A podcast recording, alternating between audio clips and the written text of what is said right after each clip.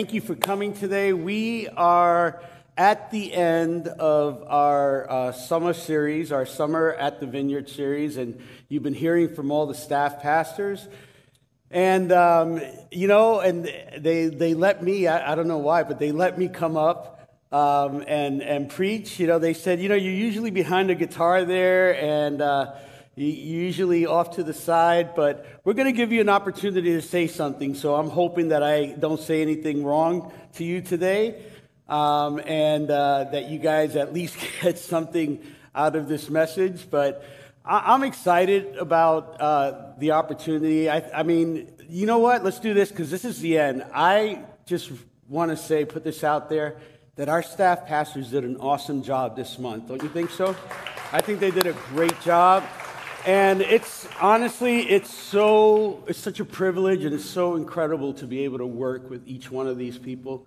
It's not normal that in a staff uh, like us that we have as many preachers as we do and as many people to share the word. Um, but our pastor will be back next week. Phil will be back from his uh, month long vacation. And uh, he usually comes back with a lot of energy from these vacations. So uh, I'm looking forward to what he's going to be sharing with us. Uh, but I get to share today. Uh, for those of you who don't know me, my name is Grimaldi Martinez. And I'm one of the pastors here. I'm one of the worship. I'm, I'm the worship pastor here, and uh, uh, and I get the opportunity to work with such an incredible team every week here. You see the amount of musicians and worshipers that are here on a weekly basis, and it is it is honestly my privilege to be able to work with them and to be able to on a weekly basis prepare and I guess the table for us to be able to worship God and to be able to lift up our songs and our hearts to Him. And so, um, so what I want to talk about today, uh, in particular, uh, may may come off and may start off as a little bit somber. Um, so I just want you guys to take a deep breath with me. So let's all do that together. Ready? Good, good. It may sound a little somber at the beginning, but but just bear with me. There there will be some hope at the end. I'm I'm probably out of the whole group. I'm probably uh, the less. Uh, uh, the less happy-go-lucky of the whole group. I don't know. It might be part of my musician type of uh, personality or my artsy type of personality, where I kind of uh, you know, I'm not, a, I'm not necessarily a happy go lucky person, but, I, but I'm a fairly nice person and I smile. Um, but, you know, I am an introvert and I like to spend a lot of time in my cave over here. There's my office. Um, and so this may come off at first as a little, but bear with me because there's, there's some good stuff, I think. There's some hope at the end that we're going to be able to grab a hold of, okay? And be able to apply to our lives and go forward with what God has for us. So, as you know, there's been a lot of things happening in society for the last year and a half, right?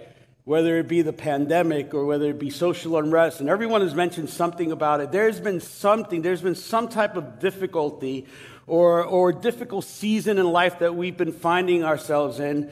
And, and aside from the obvious things that we have been able to see on the news and that are consistently around us, and, and you know, we have reminders of it every day, that we are experiencing something out of the ordinary in this time in history. On top of those things, we have our normal everyday stresses of life, right? We still have children that we have to deal with. We still have loved ones that are living and that are passing away. We, we have bills that we still have to pay. For the most part, there hasn't been much of a break in that area. Um, we're still experiencing the normal things of life on top of the fact that, oh, yeah, there's this other thing happening. And it's always there. And it feels like it feels like it's just always hovering around everything that is happening in our lives right now. It's almost like that silent partner in life that you really don't want around you, but it's there and it's influencing things. And sometimes we're able to make those connections and sometimes we're able to say, oh, yeah, I know what's stressing me out right now. Man, I'm going through this, this, this, and this. And then on top of that, there's a pandemic going on. And on top of that, there's a lot of social go unrest going on. Oh, yeah, I could, I could put two and two together and know that I am we are, as a society, going through certain things that are making things a little difficult and different. But then there's other times that we don't put two and two together, that we can't connect the dots, and we're wondering, well, why am I feeling this way? You know, I'm a Christian. I know God. I shouldn't feel this way. I shouldn't be experiencing this. This shouldn't be happening to me. I should be in better shape right now. But the reality is that no matter where you find yourself in that spectrum, we are living in a difficult time in the world's history right now. And that's a reality. That's a reality, whether we like it or not. And I fear sometimes that in our modern Western church, we do not always do a great job preparing people for difficulty and for suffering. We don't always do a great job preparing people for difficulty and suffering. We almost get superstitious about it. We, it's almost like we don't want to talk about that thing. We don't want to talk about the elephant that's in the room because if we give it too much attention, then maybe we will actually realize that this was a little harder than what we thought. Maybe we would actually realize that we were dealing with more things than what we thought we were dealing with. And somehow we think that that's an indictment on our faith. Unfortunately, what we've been getting in American evangelicalism for at least the last 30 or 40 years has been a steady diet of faulty pop theology that does not allow us to, at times, deal with the real issue of suffering and trials, with the real issue of the fact that even though we are children of God and that we have a destiny and we're going somewhere, we still got to deal with this we still have to deal with this. We still have to deal with our emotions. We still have to deal with our humanity. We still have to deal with trials and tribulations and things that are still going on in this world. And then somehow, if we mess with those things or if we think about things, there may be even some of us that start condemning ourselves and thinking, oh my gosh, I must lack faith or I must not be really connected with God because if I were, I wouldn't be going through this or this wouldn't be happening. And of course, we either forget or overlook or are not even taught in some instances how to navigate our humanity in light of our faith. We may also forget or not consider the reality that some of the people that are considered heroes of the faith in the Bible were human beings and along with the many exploits that they did, along with the many things that they did that encourage us and excite us, they did some dumb things. They did some things that were inexplicable. They did some things that today, honestly, if one of these characters in the Bible wanted to even serve coffee in our church, would be like, ho, ho, ho, ho, ho. Wait a minute, hold your horses.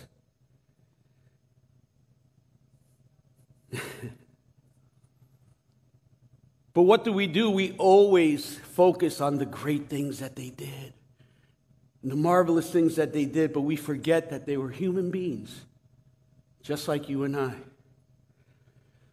The Bible is not only super clear about the triumphs of people like Abraham, Moses, Noah, David, Solomon, the prophets, and the apostles, etc., etc., but they were also very explicit. The Bible was also very explicit about their failures, their trials, their sufferings, and their tribulations.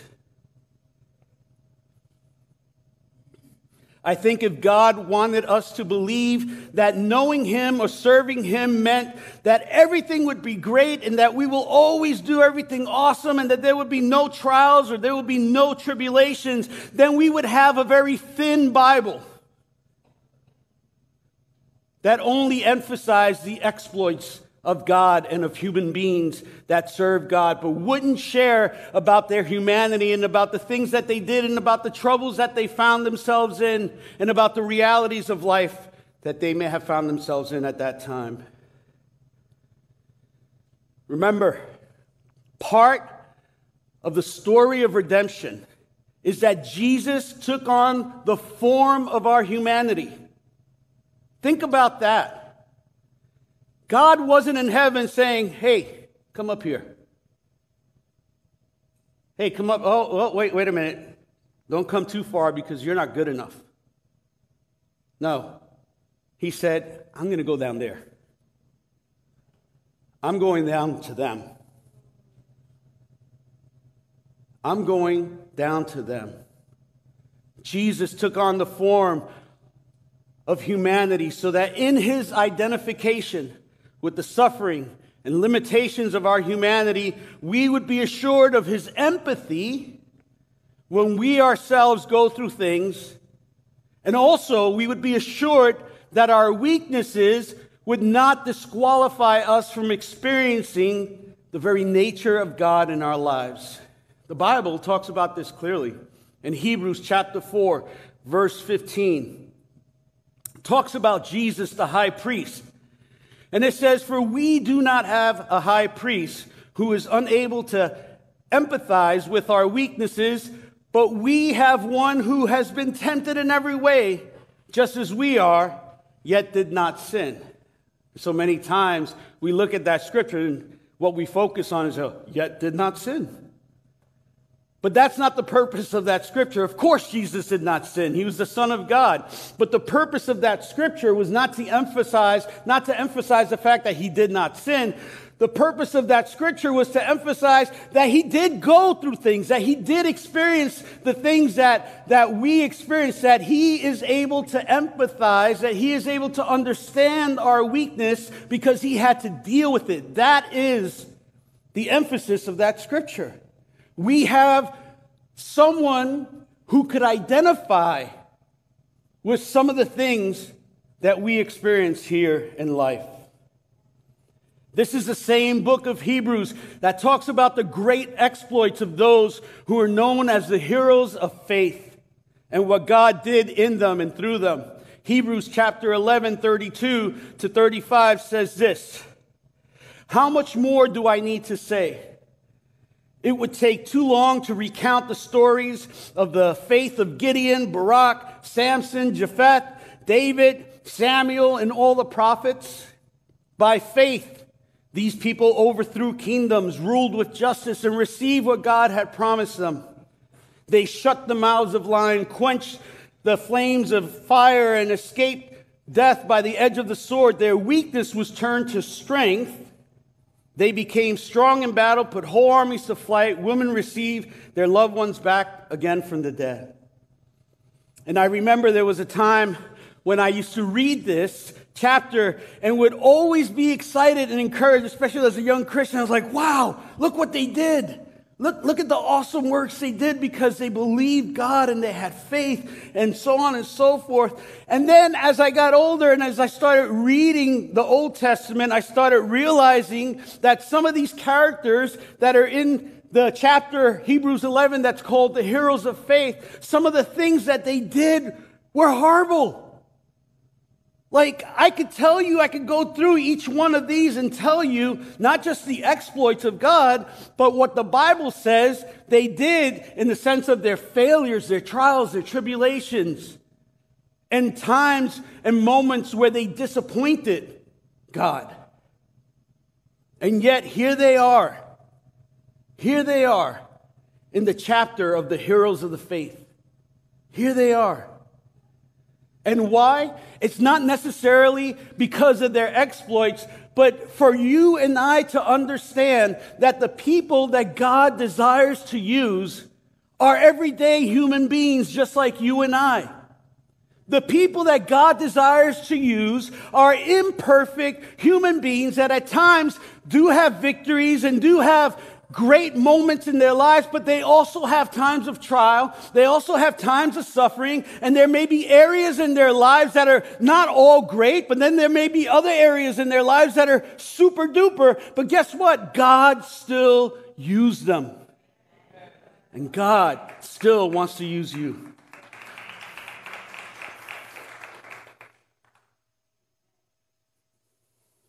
Jesus made a bunch of promises to us. I love the promises of God, right? One of the first things I learned when I became a Christian almost 32 years ago now. My aunt, my, my titi, as we Puerto Ricans call our aunts. my titi. said, Grimaldi, I got a promise for you. Jeremiah 29 11. For I know the plans I have for you, says the Lord. I love the promises of God. I love the, the, little cards. I even love those little cards that some people are like, ah, that's shallow. No, I like them. I like popping them out and seeing, whoa, promise, promise. Love that. But then there's some promises that we also have to take to heart and realize that it's more than just feeling good at times, it's more than just making yourself feel great.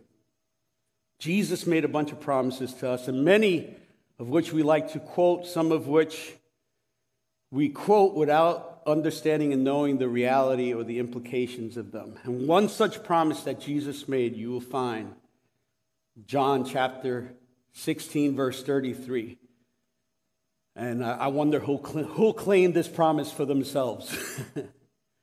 I have told you all this so that you may have peace in me. That's great. Peace in me. Oh, man, I love that. But then he goes on to say, Here on earth you will have many trials and sorrows. But take heart because I have overcome the world. It's good. Peace. Amen. I have overcome the world. Awesome. Many trials and sorrows. Think about that. It's not, eh, if you come serve me every once in a while, you'll have a hard time, but most of the time I'll take you through and you'll be super duper and you'll be jumping for joy and you'll be the, the excited Christian that everyone wants to kind of copy and, and you're going to make everyone want to serve God because of your goodness and your greatness. No.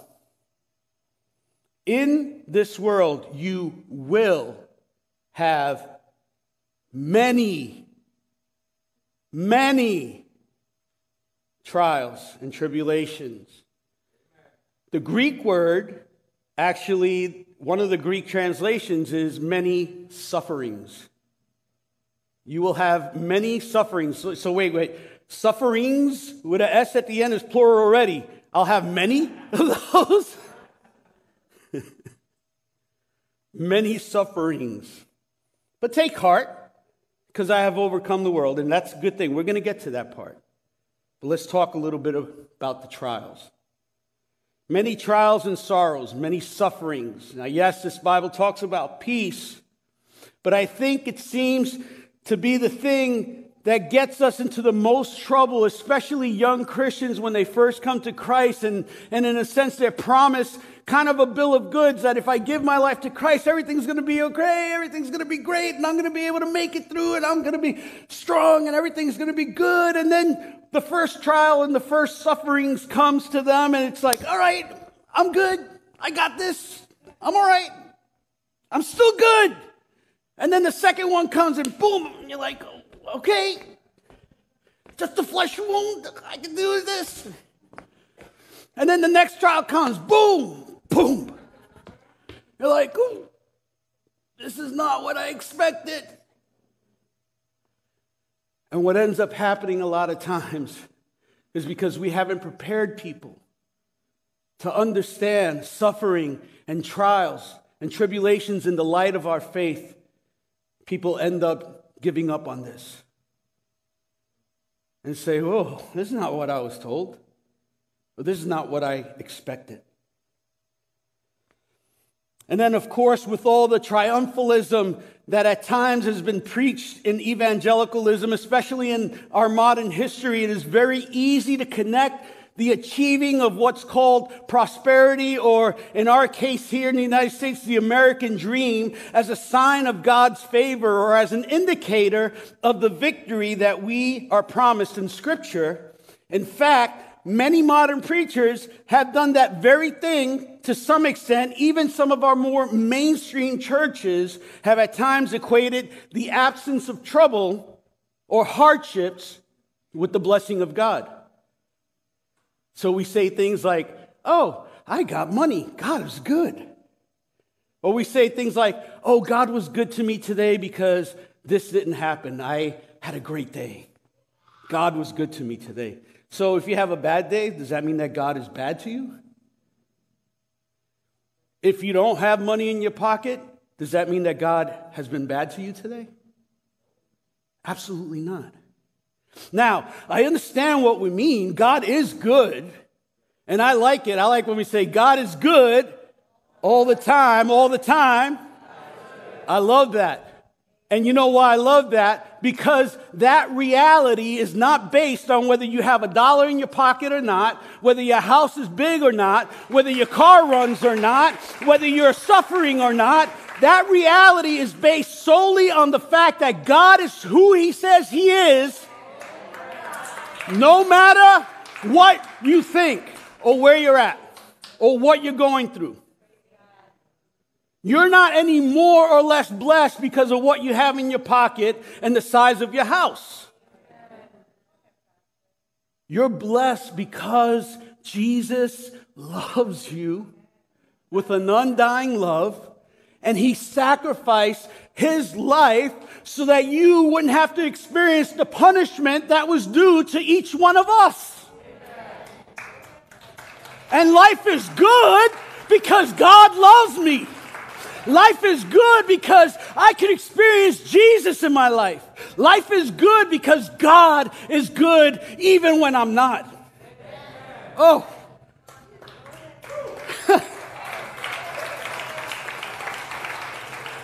and it does not depend on whether I feel it or not. It does not depend on whether I do everything right. And listen, some of y'all know me really good. Sometimes I come in here and I'm grumpy. Sometimes I come in here and I smile at you, but I still run to my office.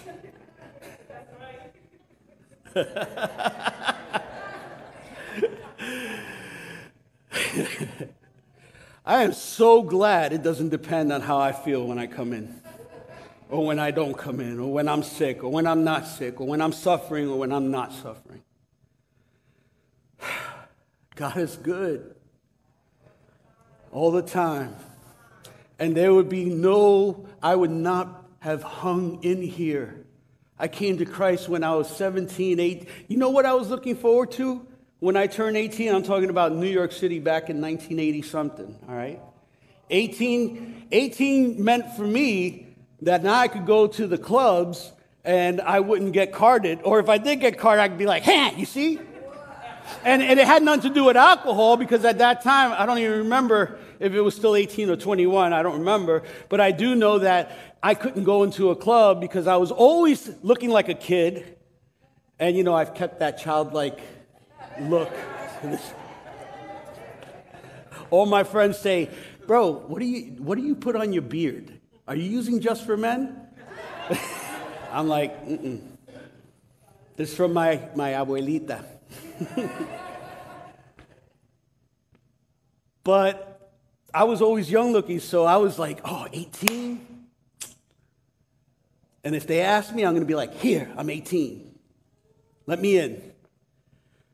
And literally two months before my 18th birthday, Jesus came and wrecked my whole world. Wrecked my whole world. and from that day on, brought me here right? 32 years later. But I'm going to tell you right now if I did not understand that pain and trials and suffering was part of this whole thing, I would not be here 32 years later. I would have given up. I would have quit.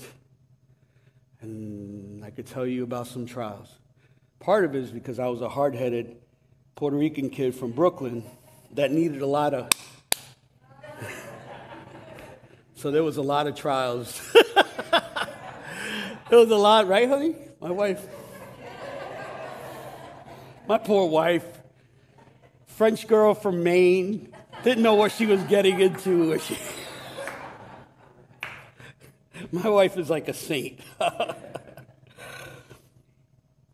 I lost my whole place here. por cantazo. Así, así es como crecí yo. By cantazo, that's what that means. But hey, here it is. A theology that does, that does not include trials and sufferings as part of the redemptive work of God is incomplete at best, shallow at worst. Shallow at worst. Incomplete at best, shallow at worst. A theology that does not take into account the frailty of our humanity will not be able to fully experience the power of God working in and through them. This is what Paul said in 2 Corinthians chapter 12, 9. He said, Each time God said to me, he was asking about something about this thing called a thorn in the flesh, and we'll talk about that a little. He's, and he was saying to God, God, take this away from me. And each time, and this blows me away. And listen, this is in the Bible, so I could step away from this and I could say, This is not me talking. This is the Apostle Paul, okay? So there. Second Corinthians 12 says, Each time he said to me, My grace is all you need. My power works best in weakness. So now I am glad to boast about my weakness so that the power of Christ can work through me. And he said this, 2 Corinthians 12, 7, in the same context, he elaborates a little bit more of why he's saying that. He said, Even though I have received such wonderful revelations from God, so to keep me from becoming proud, I was given a thorn in my flesh, a messenger from Satan. I was given? Yo, if anyone comes with that gift for me, I'm pushing it back. I was given a thorn in my flesh, a messenger from Satan to torment me and to keep me from becoming proud. Listen, I don't have time to unwrap what all that means. But let's just say that that's not anything that I would volunteer for. And that's not even anything that I would say for that matter, in our present society, I would have said, if someone would come to me and say, Hey, I got a thorn in my flesh, a messenger from Satan, I'd be like, Dude, don't say that. Or I'd be like, dude, don't receive that. Or don't claim that. Or don't speak that in today's evangelical, hyper, whatever vernacular. Don't claim that. Paul, not me. Paul So, why is this so important to understand? Because I honestly believe that it is so easy for people to think that somehow, as a result of following Jesus, we become superhumans that should be able to get through this all the time with no problems, experiencing joy and victory all the time. But let me say this first and foremost, let me say clearly that the victory that Jesus has given us has nothing to do with how you or I feel. It has more to do with the state of reality that was done as a result of the finished work of Jesus on the cross. When Jesus died on the cross, remember, he said, It is finished. And what that meant was, It is, it's finished. Finished work means it's done. And because it's done, that also means the battle is over. Now you're saying, but I battle all the time. Yeah, we battle here because we still got to deal with this flesh. But the battle, the real battle, the battle that matters, the battle of the ages, the battle of eternity is done.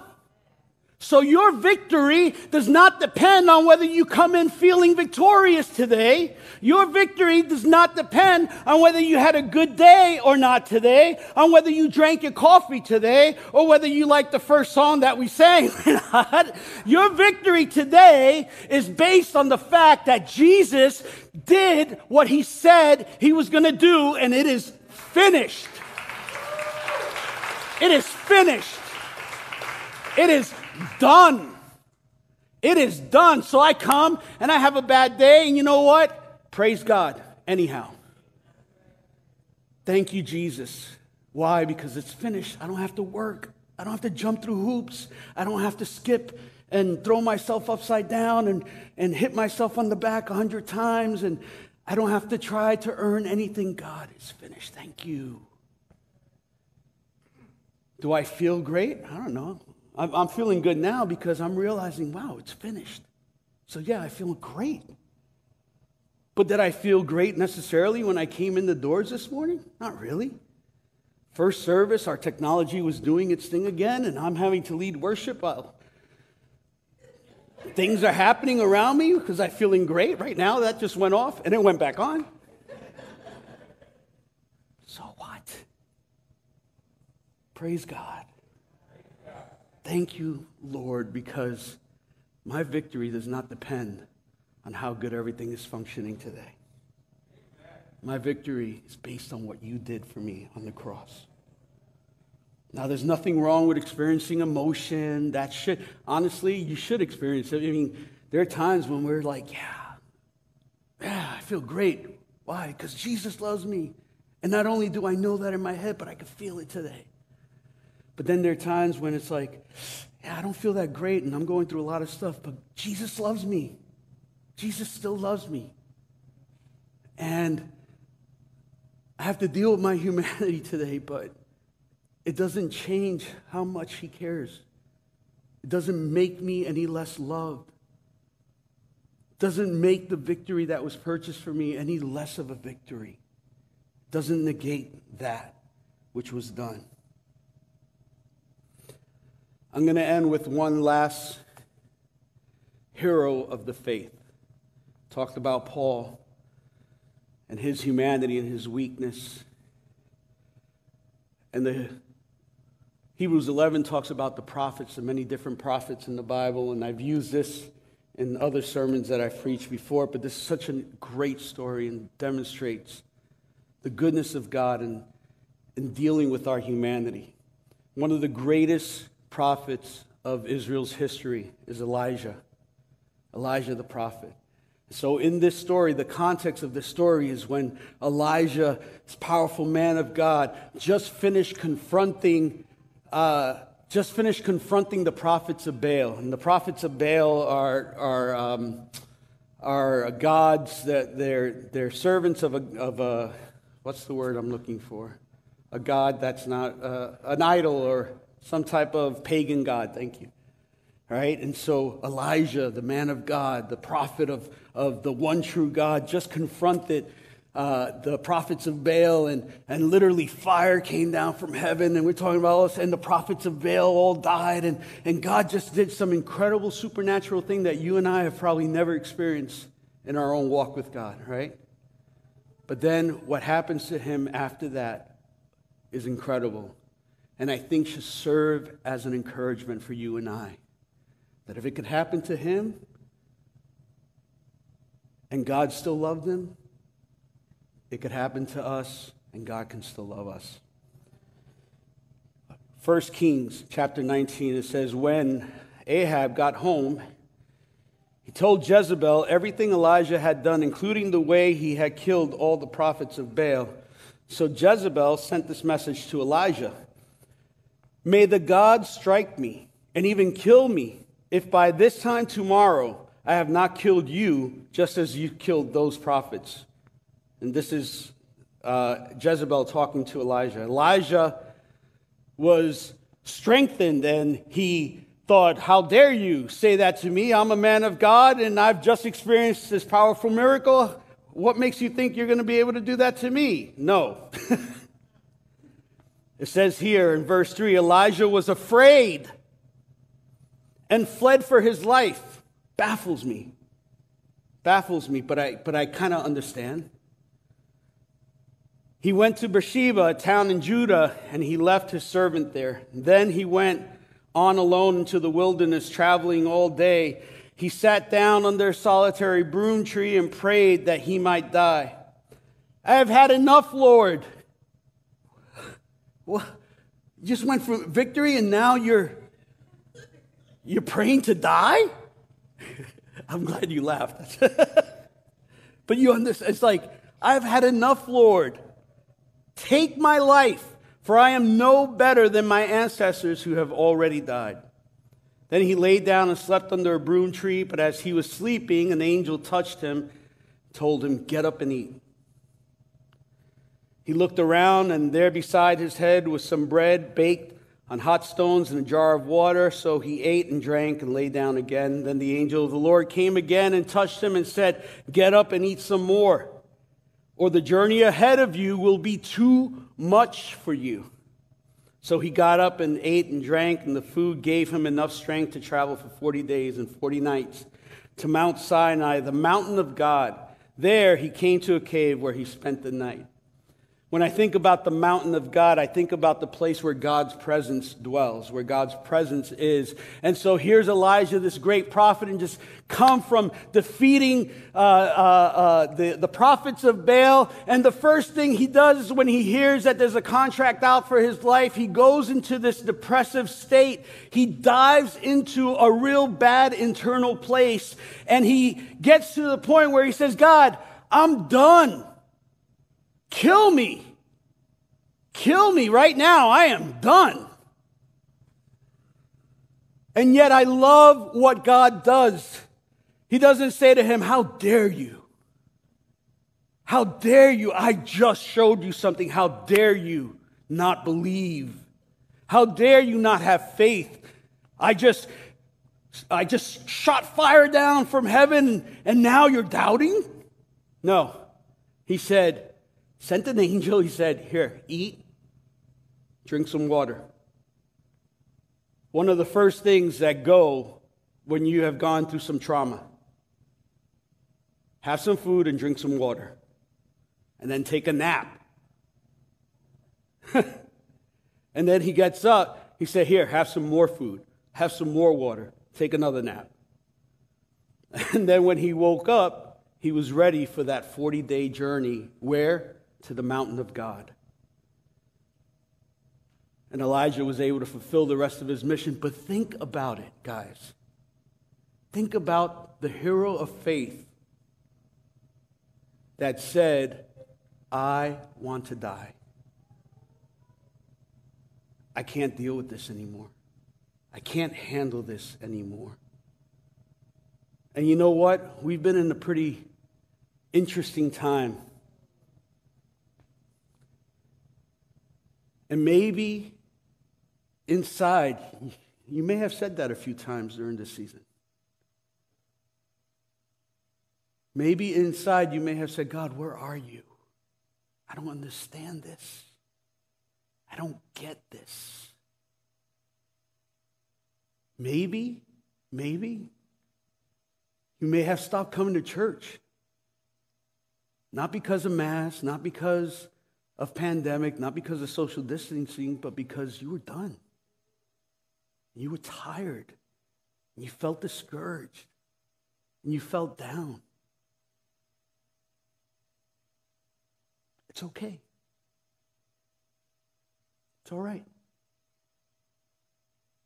It's okay not to feel good. I'm going to say it again. It's okay. I know that doesn't sound spiritual. I know that doesn't sound, wait a minute. Isn't it your job to like beat us into shape? No. It's okay. It's all right. You're not the first one. You're not the first one whose humanity got in the way. You're not the first one who wondered. You're not the first one who thought, I don't understand this. It's okay. God is still on his throne. He still loves you. He still desires you. He still has a plan for you. Victory is still there. God's peace, God's grace, still there the war between God and man is still done. Jesus is still on his throne, and you're still going to be able to experience the goodness of the Lord in the land of the living. For I know the plans I have for you, says the Lord, plans to prosper you, plans for good and to prosper you, to give you a future and a hope. Ephesians chapter 2 10 calls us his workmanship. The Greek word poema is his piece of art, his work of art that he created for good works that we might walk in those. Your humanity may have shot up its head during this time. Don't judge yourself or others harshly if you find yourself during the season or any season of life dealing a bit more with your humanity than you may have liked to. But here's a good thing reach out for help, reach out for prayer support, keep coming to church, keep pressing forward. Because just like there are times of doubt in our lives, there are also great times of faith ahead. Just like there are times of struggle in our lives, there are also great times of victory ahead. As 2 Corinthians 2 9 says, No eye has seen, no ear has heard, no mind has conceived what God has prepared for those who love him. You do not have to hide. You do not have to be ashamed. You do not have to suffer needlessly when there is hope. You are not disqualified from being used by God, even in the midst of your struggle or your suffering. There are people that love you no matter what, and God loves you no matter what. Amen? Let's pray.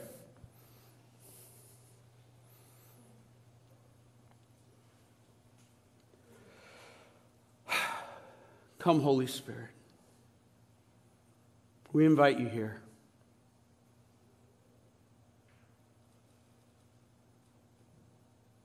God, we thank you that you have filled the pages of our Bible with stories of human beings, just like us, Lord. People who did great, people who did exploits, people who did dumb things, people who did not always succeed, people who had joys and victories, but people who also suffered and had trials. And yet, through each story, God, you show your faithfulness, you show your love, you show that you are the same and you never change. God, we thank you that our victory does not depend on us.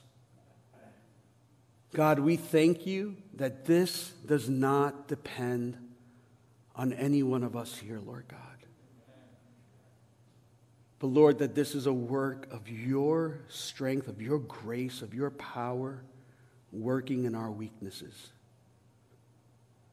God, I boast in my weakness so that your power may be made perfect in me, Lord God.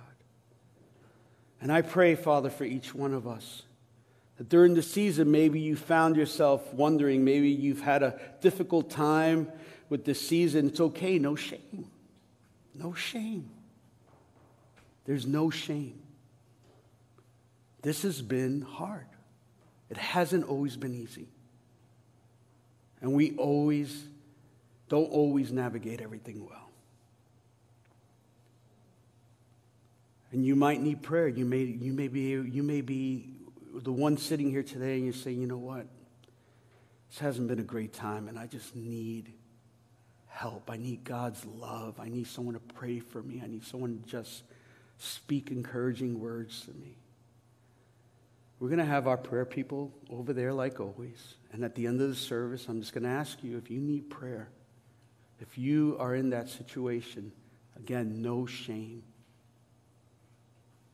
There's no having to make up all the things in the past that you may have not succeeded in. You don't have to do that either. Today is a new day. This is a day of salvation. Today is a new day. Go get prayer and start off today and say, God, thank you.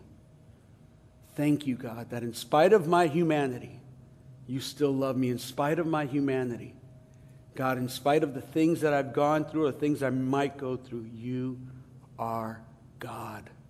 You are good. Your love your mercy endures forever. Thank you, Jesus. Amen. God bless you guys. You have an awesome, awesome time. If you need prayer, please go over there.